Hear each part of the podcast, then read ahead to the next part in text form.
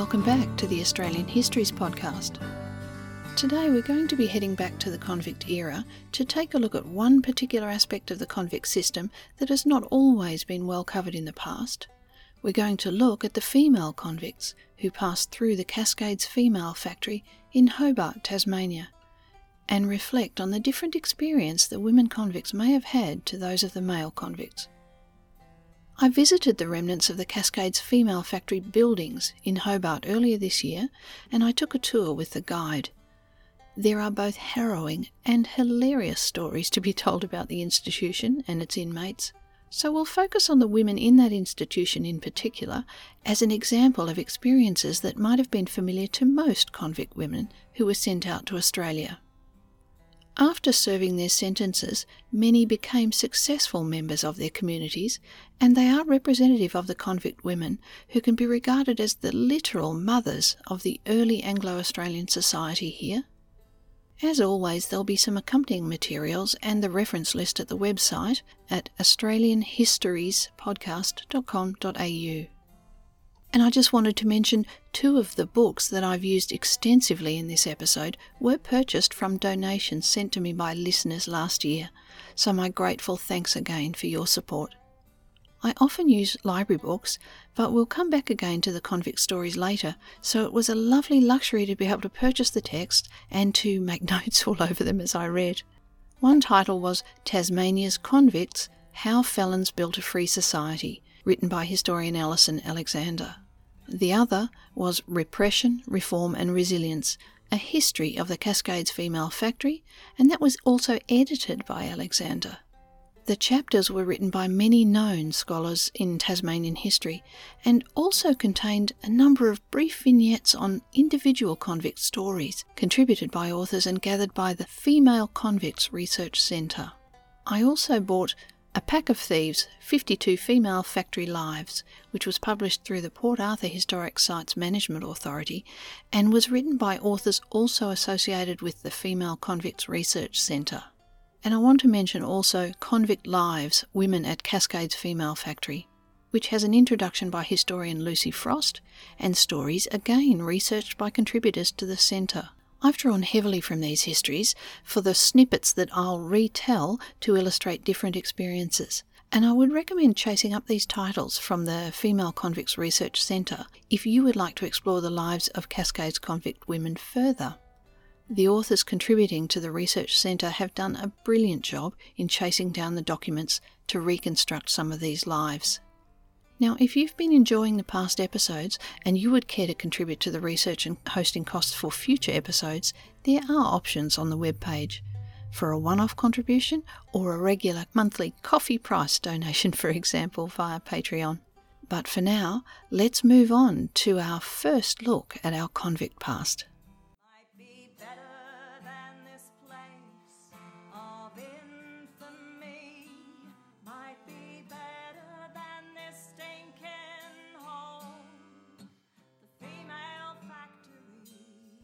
As most people will already know, the history of Anglo Australians on this continent begins with the relocation of British criminals to set up a convict colony, initially in the area known today as Sydney.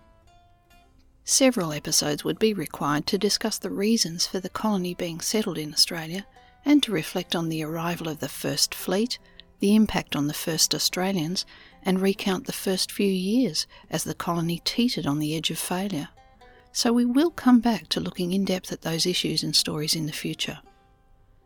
For now, though, to lead into the history I want to focus on in this episode, the Cascades Female Factory, I will simply say that for a variety of reasons, Britain set up the first Australian penal settlement in New South Wales in 1788, and that others were developed across the continent in the following 60 to 70 years. That first fleet was initially under provisioned and poorly prepared, and that early settlement nearly came undone to begin with.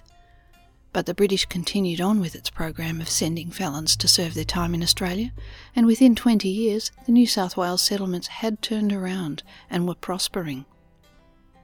During that period, the French had spent substantial time exploring the Australian coast, focusing in particular on the island of Van Diemen's Land current day Tasmania, and so, amongst other motivations, there was an early push to create a permanent settlement in Van Diemen's Land. The British felt the need to cement their claim by putting down roots there as well. The first colony in Van Diemen's Land was not intended as a penal settlement at first, like New South Wales, though convicts did accompany the first settlers as unpaid labourers. But of course, Van Diemen's Land was later to become synonymous with the harshest elements of the convict penal system, with secondary punishment sites set up at various remote locations, such as Port Arthur and Macquarie Harbour. Again, the history of these places of secondary punishment is fascinating and will warrant their own episodes later on, too. So, Van Diemen's Land did become, and remains for some, quite a notorious site of incarceration and anguish, and many of us may know some of the more sensational stories that came out of that era. Stories like those told in the novel The Term of His Natural Life, or gruesome tales of escaped convicts like Alexander Pearce, who more than once escaped with fellow prisoners only to murder and eat them in the Tasmanian bush.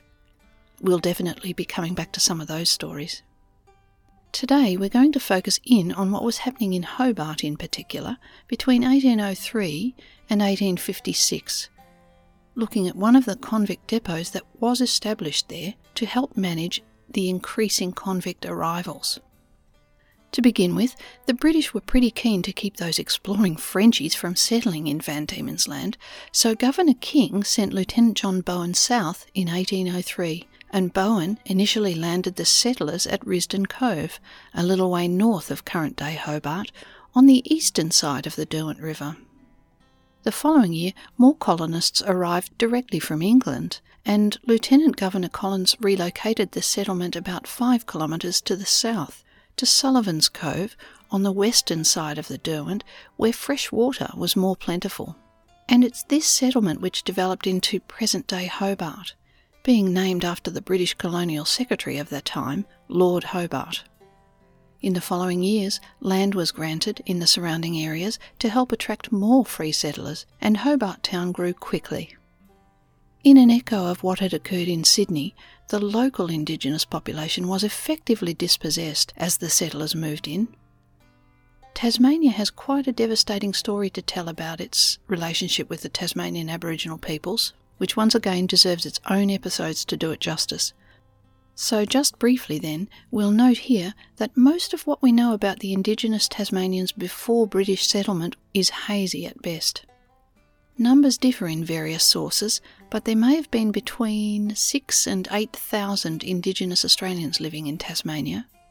While it's believed there was little in the way of permanent settlements around Sullivan's Cove, these were traditional hunting grounds for the local peoples, and so there was an immediate disruption to lifestyle when the British settlers arrived and began enclosing the land around there. Captain Cook had stopped in the Derwent River in 1777, and he described the local clan members he saw there, probably those of the Oyster Bay Nation, quote, being of middling stature, slender and naked. On different parts of their bodies were ridges, both straight and curved, raised on the skin. The hair of the head and beard was smeared with red ointment. Unquote. You know they were a hardy lot if they were naked, living in Hobart. But that stunning red sort of dreadlock effect in their hair was quite unique to the Tasmanians, as far as I'm aware, and was recorded in some drawings and paintings, so I'll find one to put on the web page. Other early explorers noted that the locals were often very welcoming initially, sharing food and water, but of course, as they realised these incomers were intent on staying put on their hunting grounds, tensions grew. As had happened in Sydney, there would have been some impact from the new European diseases, and then conflict and appallingly harsh government policy also wreaked havoc. By the 1830s, such a short time later, the remaining Indigenous population in Tasmania may have numbered less than 100. As mentioned earlier, this part of the story deserves its own episodes in the future.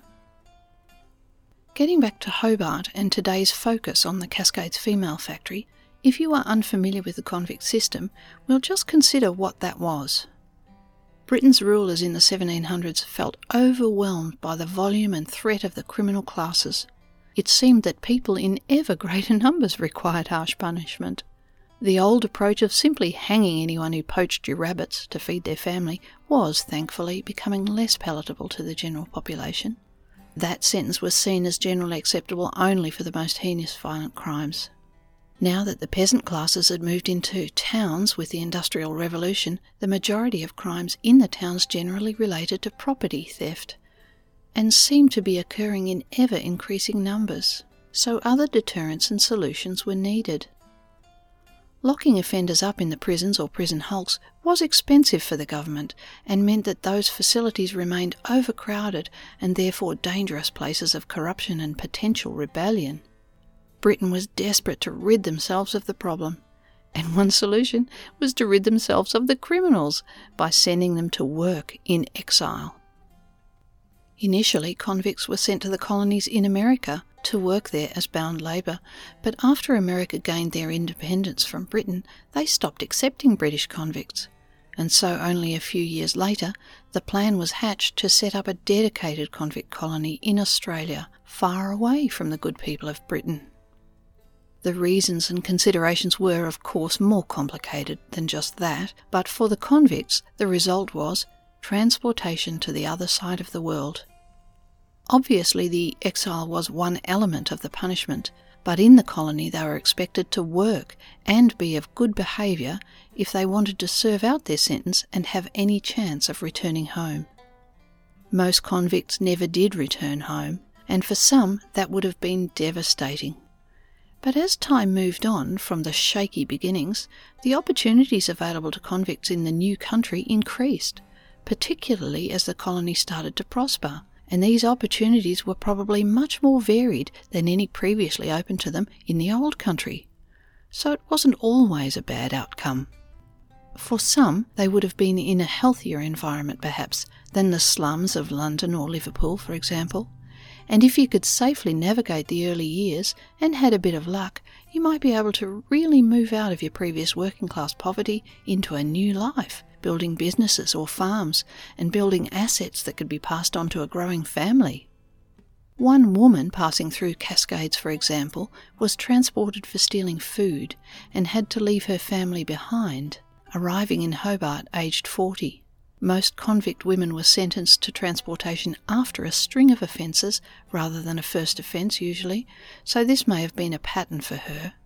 The exile of that transportation would have been a shattering price to pay, though, leaving your family behind.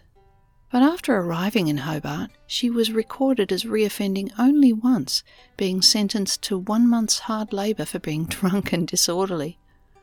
Otherwise, she seems to have kept on the right side of the law.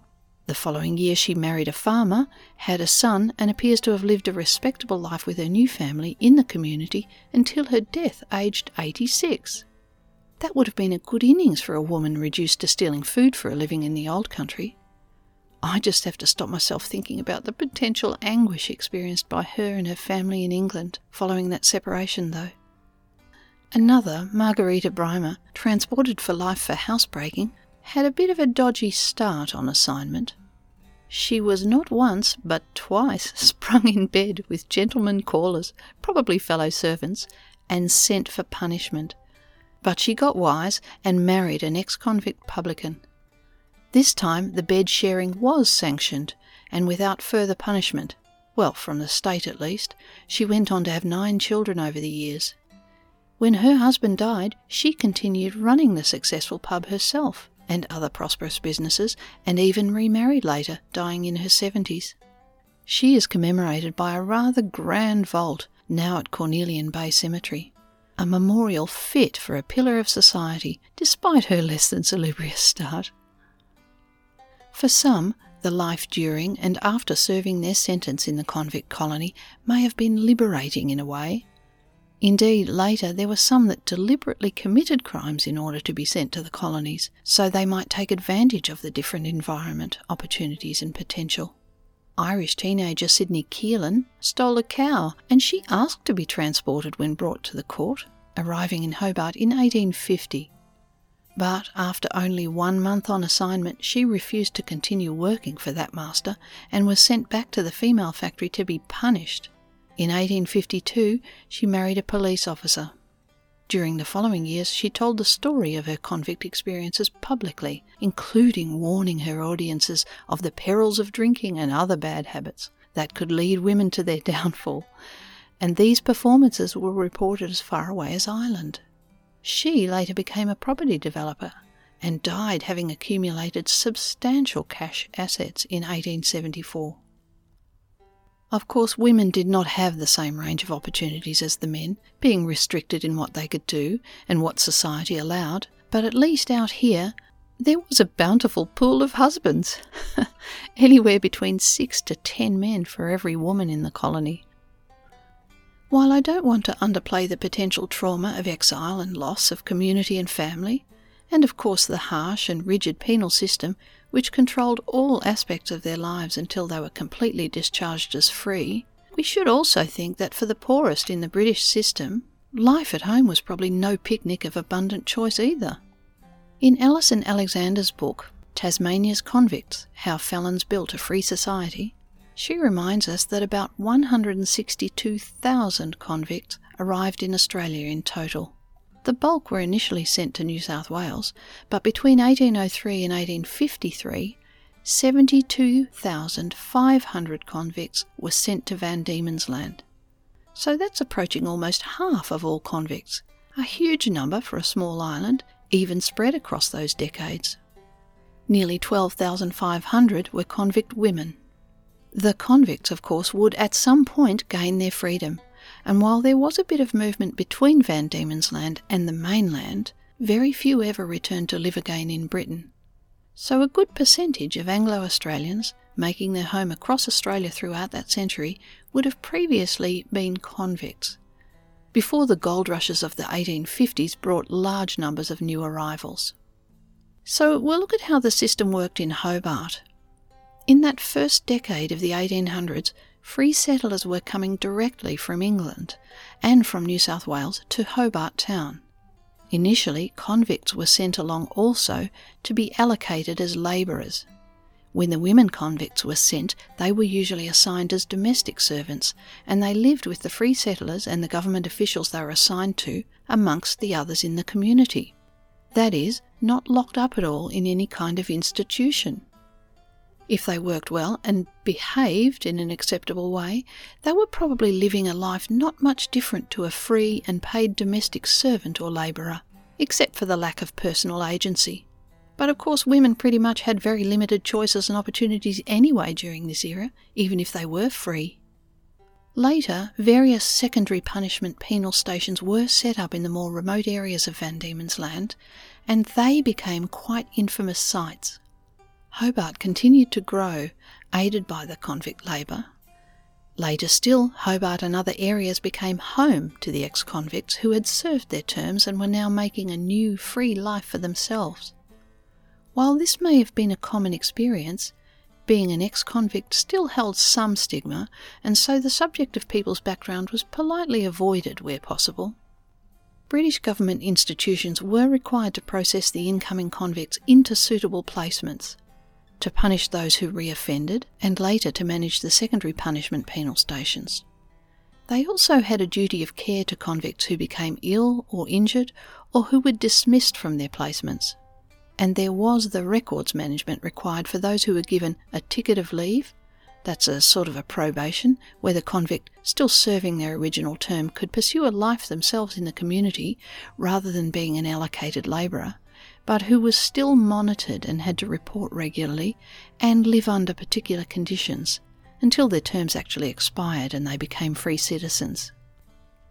If you listened to the first Australian Histories podcast series on the Kelly Gang, you might recall that Ned Kelly's father, Red Kelly, served part of his term in Van Diemen's Land before good behaviour allowed him to get a ticket of leave and to live and work in the community there but he could not leave the state until he was granted his freedom after proving himself completing that probation period.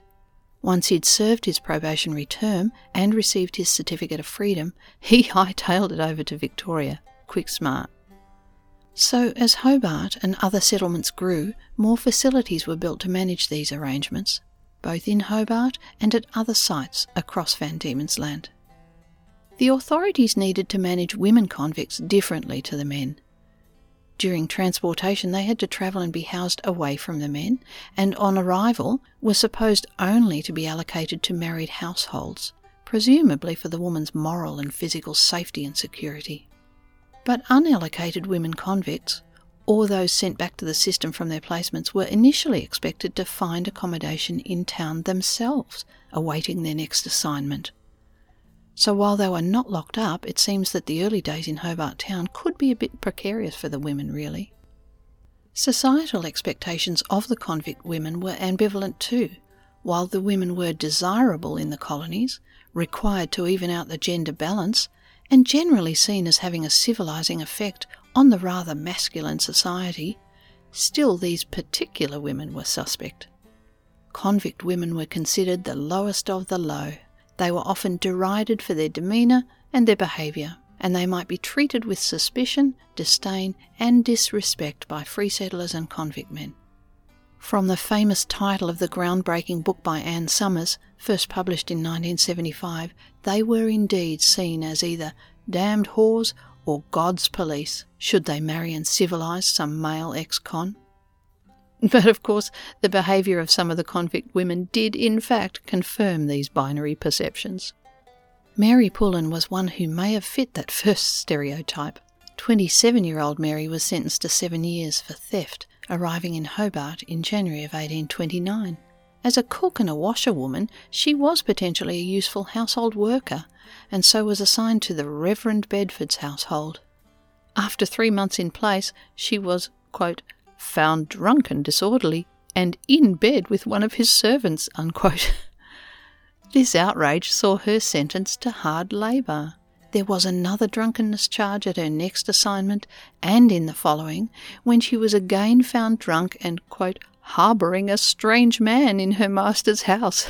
Unquote. Well, some girls just want to have fun, it seems.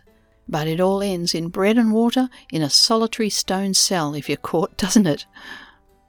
Another story recounts the tale of poor Elizabeth Ferguson, only 16 years old and transported for 10 years for theft.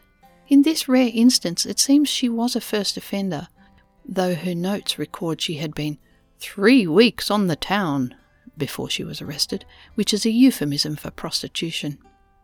Coincidentally, as I was finishing writing this up, I heard Late Night Live on the ABC Radio National, where Philip Adams was talking to the author of James Hardy Vaux's 1819 Dictionary of Criminal Slang. Simon Barnard had published a new edition that gives examples of newspaper articles, evidence, and court proceedings where such slang was used. The dictionary apparently was invaluable to the lawyers and magistrates at that time, who had great difficulty understanding the evidence they were hearing. Someone caught buzzing, for example, was picking pockets, and one judge had to be informed that the prisoner who was accused of being a cat and kitten stealer was in fact a thief who stole the plump, curved pewter mugs with the curved handles, which to the crime class resembled sitting cats. And one lady in court claimed she did not want to be sent to Gordon's Villa, the name used for the Parramatta Female Factory, run by a Gordon, it seems. Spanking, by the way, is when you break glass in order to reach through and unlock the door or window for access.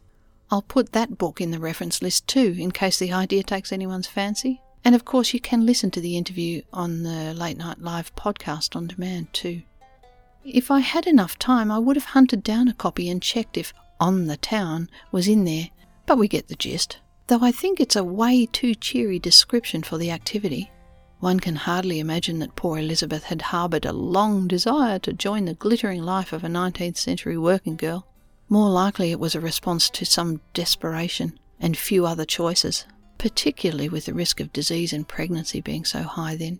Elizabeth seems to have served her first few years in placements without further trouble, but late in 1847 she was found absent from her work and punished again.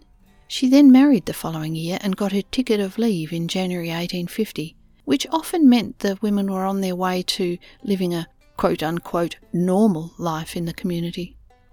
But for Elizabeth, it was then that things really seemed to fall apart. And I'm sending a pretty fierce look her husband's way just now. In June that same year, she was found in a brothel in bed with a man. Her ticket of leave was revoked and she was given three months' hard labour. Released to her husband afterwards, and so here we must be more suspicious of his role in her future activities, she was again found working in the brothel. I am wondering if the powers that be investigated him for perhaps living off the proceeds of prostitution. Thereafter, she underwent a string of further punishments relating to prostitution, she did finally get her freedom, having served out her 10 years, but sadly her story suggests she may have just moved to Melbourne and continued her association with brothels there, though there's no mention if it was still in cahoots with her husband. I'm speculating, of course, but I imagine this post married brothel life was one brought about much more by coercion from her husband than a free choice. And I think it reinforces the idea that a certain level of luck was needed too for women to lead lives with more personal agency. By contrast, another 18 year old, Sarah Waters, who also had her pre transportation record marked as on the town, was first assigned after her arrival in 1829. She found the arrangements unbearable for some reason, and she absconded a number of times despite further punishments. On one occasion, she was apprehended by Constable John Tattersall, and it appears they kept in touch. He was also an ex convict, and three times in 1831 he requested permission to marry Sarah, but each time was rejected. Somehow a liaison was facilitated, and she appears to have had his baby, and by May of 1832 he was again appealing for permission. Determined man that he was, he continued his appeals, and finally, in April of 1833, they did marry. They appear to have had a steady and happy union, having ten or more children together and farming near Launceston. So that's nice to hear.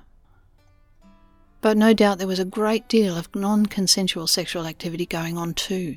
Mary Ann Carberry reported her master for, quote, taking indecent liberties with her, unquote, just one month after arriving. She told the mistress of the house what had happened and then refused to work for them any more but she was not believed by the authorities and was taken away back to the factory to serve six months' hard labour for her trouble. A truly horrific outcome for women who were being assaulted, but being in the factory at least kept them from such masters for a time, and the women learned who were the problematic masters and coached each other on how to run away and where to get refuge, rather than submit themselves to the danger. They would, however, have to undergo the punishment for absconding. Historian Kay Daniels notes that the authorities were reluctant to check into the character and behaviour of settlers requesting women before sending them, recording the Hobart magistrate John Price apparently saying that the process of distinguishing between suitable and unsuitable places of service was too inquisitorial. Good Lord the institution charged with reforming women was going to simply send them into potential danger because checking on the risk at any assignment was too inquisitorial. That is appalling. And while Sarah, mentioned previously, seems to have found a good man in her arresting constable, many did not have such luck. There were instances of constables often ex convicts themselves, accompanying the women to and from assignments and either assaulting them on the way or actually taking them to town and plying them with drink to be prostituted out. So it was a potentially harsh life of near slavery for some women. They had so few rights and such little power on the troublesome assignment that committing an offence and being returned to the factory was preferable. In these instances, if you more closely adhered to the middle class idea of good womanly behaviour and rejected the advances of your master, you could be punished on some trumped up charge or for running away for your own safety.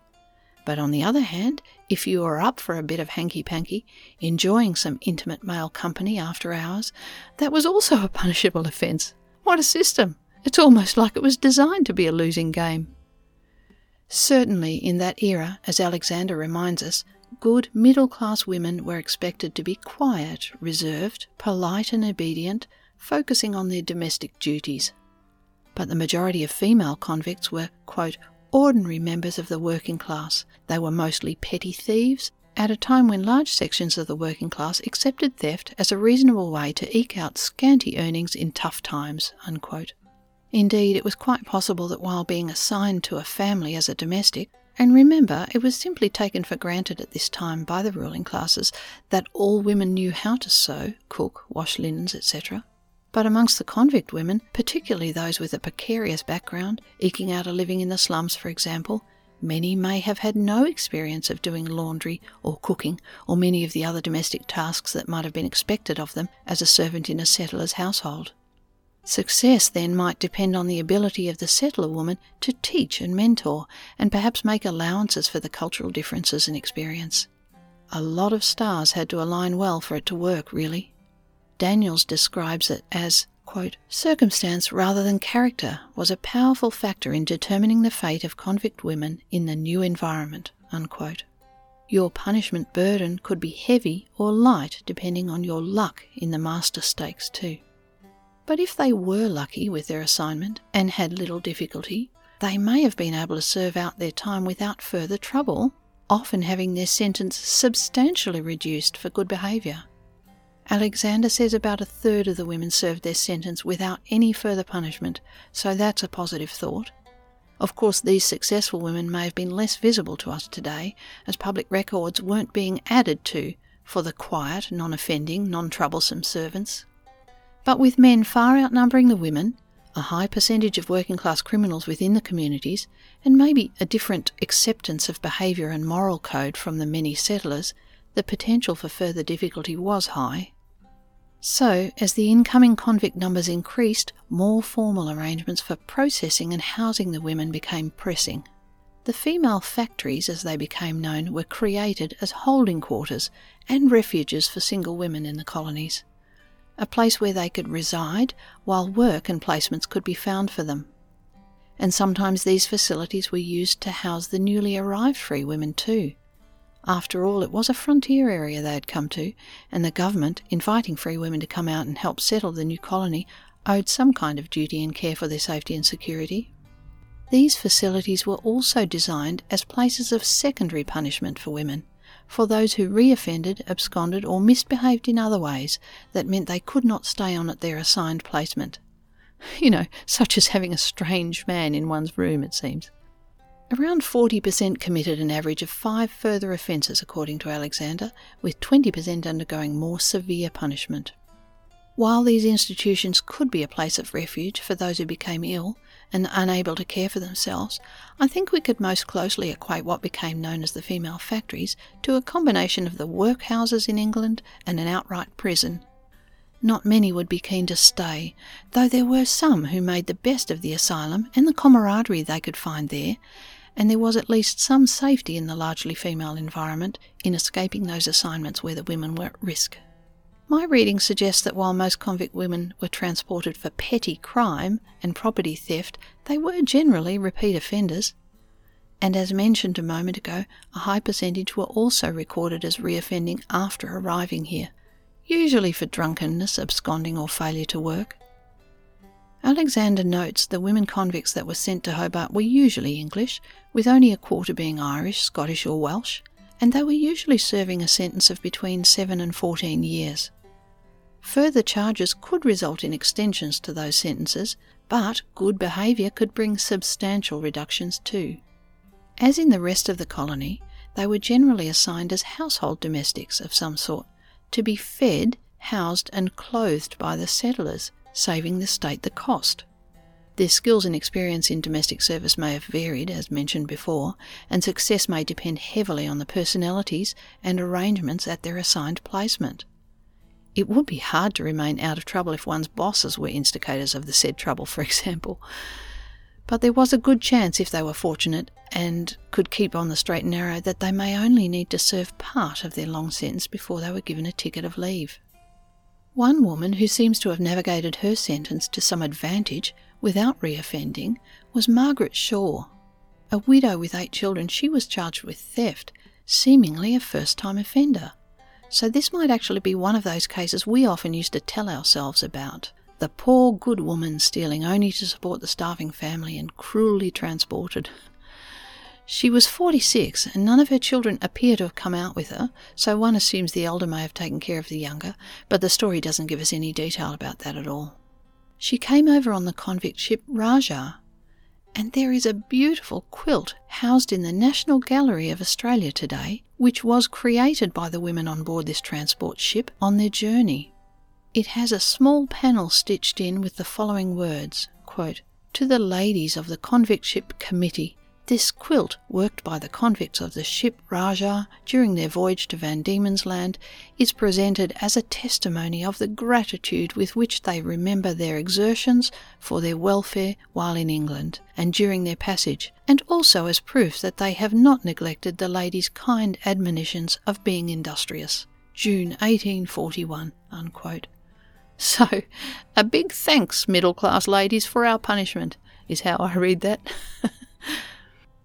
The British Ladies' Society for the Reformation of Female Prisoners were keen to see the convict women learn useful tasks, such as needlecraft, and they donated fabrics and sewing materials for their use.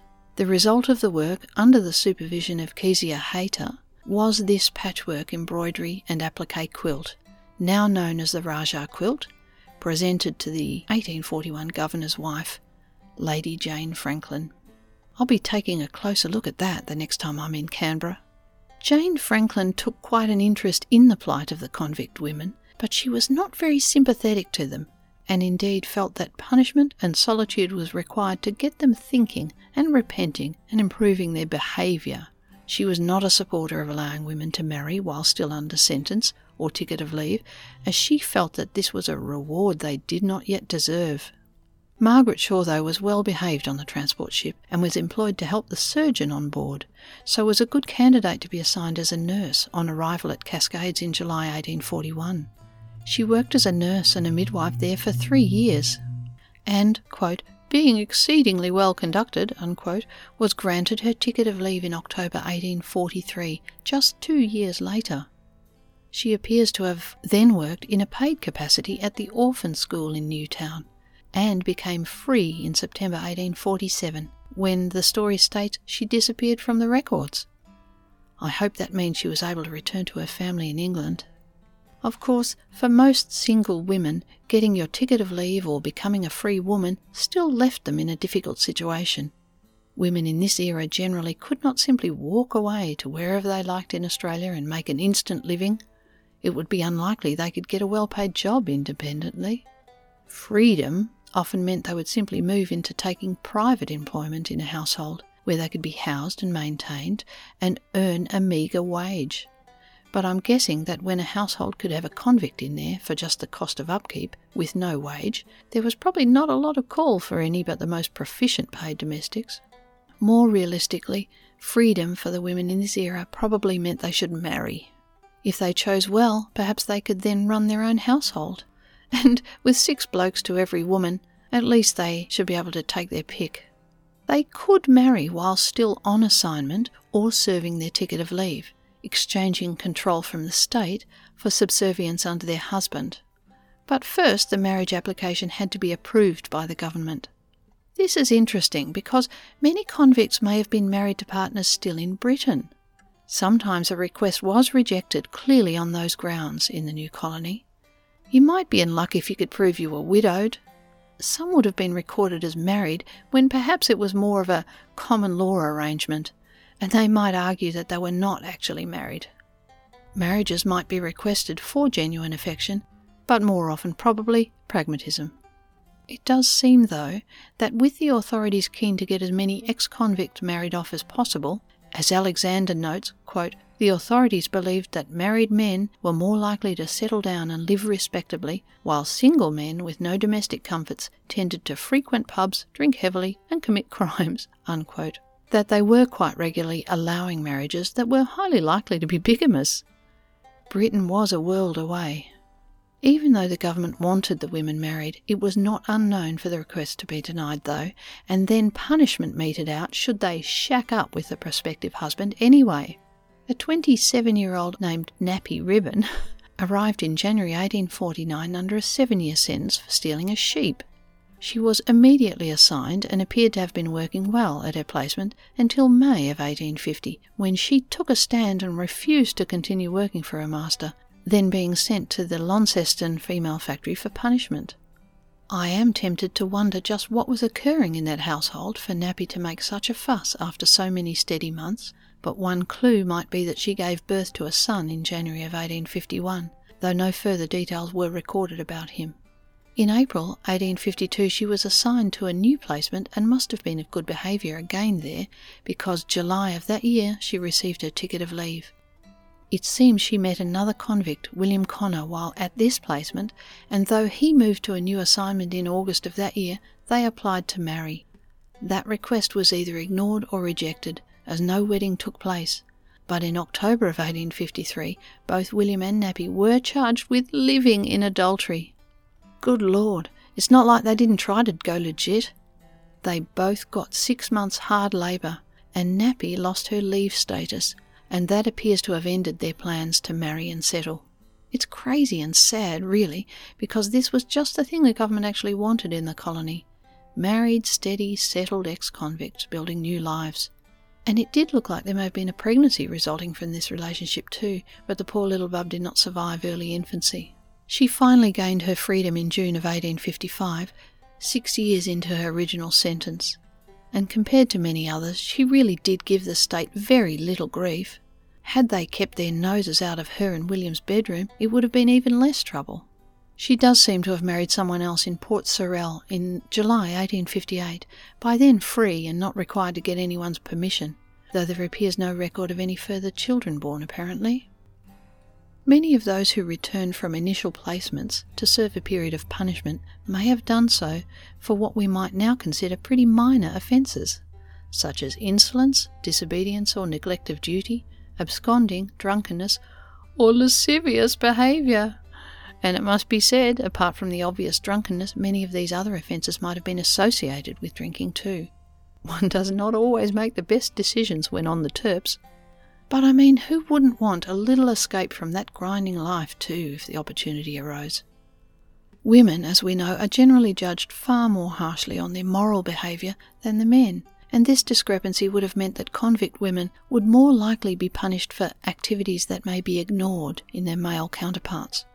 While convict men were frequently charged with theft, women were commonly charged with offences that were deemed unfeminine in behaviour like being coarse in their language or attitude, and particularly those offences relating to sexual behaviour and drinking, both a definite no no for these convict women.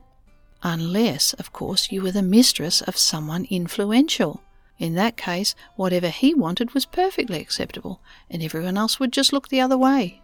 So you can imagine the potential for getting into trouble was high. And we are talking about years in this system, so it's a long time to toe the line with polite behaviour and suppressed desires. One example of the double standard for bedroom activities on this rare occasion worked to the advantage of a convict woman, Mary Hayes, who arrived in Sydney in 1802. Apparently, her daughter was engaged in an affair with Lieutenant Bowen, and somehow this usually scandalous arrangement was completely ignored, virtually sanctioned so I'm assuming that the daughter at least was a free woman, and convict Mary was permitted to join their household. No assignment to some unvetted creep for her. Mary seems to have served a trouble free sentence, though again, in the household of her daughter and her influential partner, she's unlikely to be charged with any offence, even if she did skive off at some point. And eventually she gained her certificate of freedom Within 10 years, Mary herself had opened what was to become a very successful hotel in Hobart, quote, one of the best and most extensive in the island, unquote, allowing her to assist her granddaughters to a very fine upbringing. Apparently, the taint of a convict past and an illegitimate start in life can be well covered with a good income. The Cascades Female Factory Institution itself was one of five that operated in Van Diemen's Land over the convict period, including Hobart Town Jail, George Town, Ross, and Launceston. And there were eight more in New South Wales, the most notable and first purpose built being the Parramatta Female Factory. Just as an aside, I will put on the website a link to fabulous resources related to the Parramatta site, including a searchable database. In the early years of the Hobart settlement, new convict women arrivals were immediately assigned to married persons who requested them, and those unassigned had to find their own lodging in town, as I mentioned earlier. During that time, if they were subsequently found committing offences, and there was a big list of offences one could be found committing, they were sent to the Hobart Jail, which was originally built only to house men, so the situation wasn't ideal. In 1821, then Governor Sorell was able to build an extension at the jail site, specifically to house the women, and then those incoming convicts deemed of bad character and not immediately assigned were housed there too. That site was located on Murray Street between Macquarie and Davey Streets in Hobart. That new women's facility in the heart of Hobart soon became a magnet for trouble and a problem for the authorities, and the situation was not helped by the chronic underfunding it was soon perpetually overcrowded, and there was not sufficient work to keep the inmates busy, leading to much sitting around and talking amongst themselves. Uh oh, feisty women gathered, talking, unorganised and unsupervised. Well, they were asking for trouble, weren't they? It was felt in the crowded environment that the new arrivals were likely to be corrupted by the old lags there to be punished. But the overcrowding just increased, and there were complaints of mistreatment and that they were not being fed and clothed properly, resulting in a very tense environment. By 1826, there were riots occurring, as well as breakouts being attempted. Actually, it was apparently quite easy to escape, and even easier to get food and contraband brought in or thrown over the walls at arranged times, indicating a level of internal corruption amongst the guards and authorities. Keep in mind that women were in such demand that it wouldn't be surprising to learn that the guards and police might be easily encouraged to look the other way, to facilitate liaisons, or to take notes and other contraband in for some reward or favour, and these were apparently not rare occurrences. It had reached such an obvious level of dysfunction that the press began reporting on the disturbing state of affairs. The Hobart Town facility could not provide the women with meaningful work either which was deemed important for the government income to offset the costs and for punishment. So finally, after much pressure and pleading to the New South Wales Governor, Lieutenant Governor Arthur then was at last able to purchase a building out of town which they could develop into a better moral and productive environment for the female factory. The site was purchased from Thomas Lowes in 1827. In 1823, Lowes had built several high walled yards at Cascade Grove on the Hobart Rivulet, where the water flowed off nearby Mount Wellington, in order to set up a distillery. The laws had recently changed, allowing distilling, and with a colony full of keen drinkers, he would have expected to make a killing producing gin and whisky at the site. But only three years later, the government had also changed the import tax regime on spirits, making it much less expensive to bring alcohol into the colony, and Lowes saw his potentially lucrative business become unprofitable. And so, after the sale in 1827, with its securely high walls and appropriate distance from Hobart Town itself, what is now known as Yard 1 was transformed, with two story buildings constructed around the perimeter walls into the new Cascades Female Factory. The yard was divided into three separate dormitory areas for the women a hospital, nursery, kitchen, and rooms for the officials, as well as a small chapel. So right away it was pretty cramped. And you can imagine, with walls and internal buildings two stories high, very little sunlight made it into the yards. I'll place a link to some drawings of what the yards might have looked like on the web page. There are photos you can find on the web, but they're usually from later in the life of the complex. You might wonder why these institutions were called female factories, as we now associate that term with commercial buildings that might spit out objects from an automated production line, for example. And there is a sort of a relationship. These facilities were intended to be places of production, workhouses where the women would be kept busy sometimes doing very physical hard labour for long hours as part of their punishment and reform, and to simply keep them busy and therefore manageable, as well as bring in some income to cover the running costs. The transportation authorities had a great desire that these places be self funding and not a drain on the purse. The term female factory itself seems only to be used in the Australian penal system. Alexander describes it this way quote, Factory was the term used throughout the British Empire for a depot set up in a foreign place to do business, such as factories for trading in India and Canada. In Sydney in 1804, factory meant a depot, and so the term was used for the institution where convict women were temporarily housed. Later, manufactory, a place where goods were manufactured, was shortened to factory, and this took over as the meaning of the word. Unquote. It is a weird name, though, and it's sort of confusing to imagine what a female factory might be when you first hear it. Cascades, of course, to the contemporary Australian, is probably more often associated with the Cascades Brewery, which is only just a little further up the road there. And according to a tour I did some years back, was also built in that place for a similar reason to Lowe's siting of his distillery that is, access to the clean water flowing off Mount Wellington. Siting the new female factory there was controversial. Housing so many people next to the rivulet in a marshy, damp, and often shaded valley beneath Mount Wellington seemed like a bad idea to many, an unhealthy, damp, and cold site.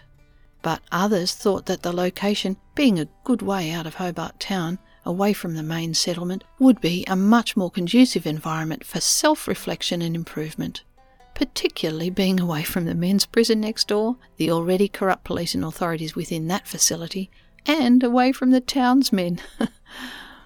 there were media stories welcoming the move. Quote, Farewell now to idleness and impudence, love letter writing, throwing of packets, etc., over the wall.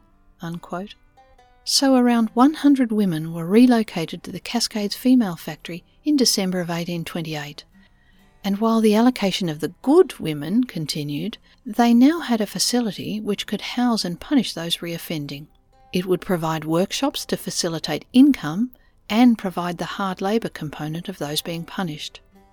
It would be highly regimented, and those deemed difficult would have to work their way to good behaviour and earn the opportunity to be assigned. Here, the rules and regulations for the new House of Correction were issued, stipulating how the women were to be divided, housed, and treated within their classes, and defining the specific duties each class might undertake. So I'm going to pause our look at the convict women from the Cascades Female Factory here for today.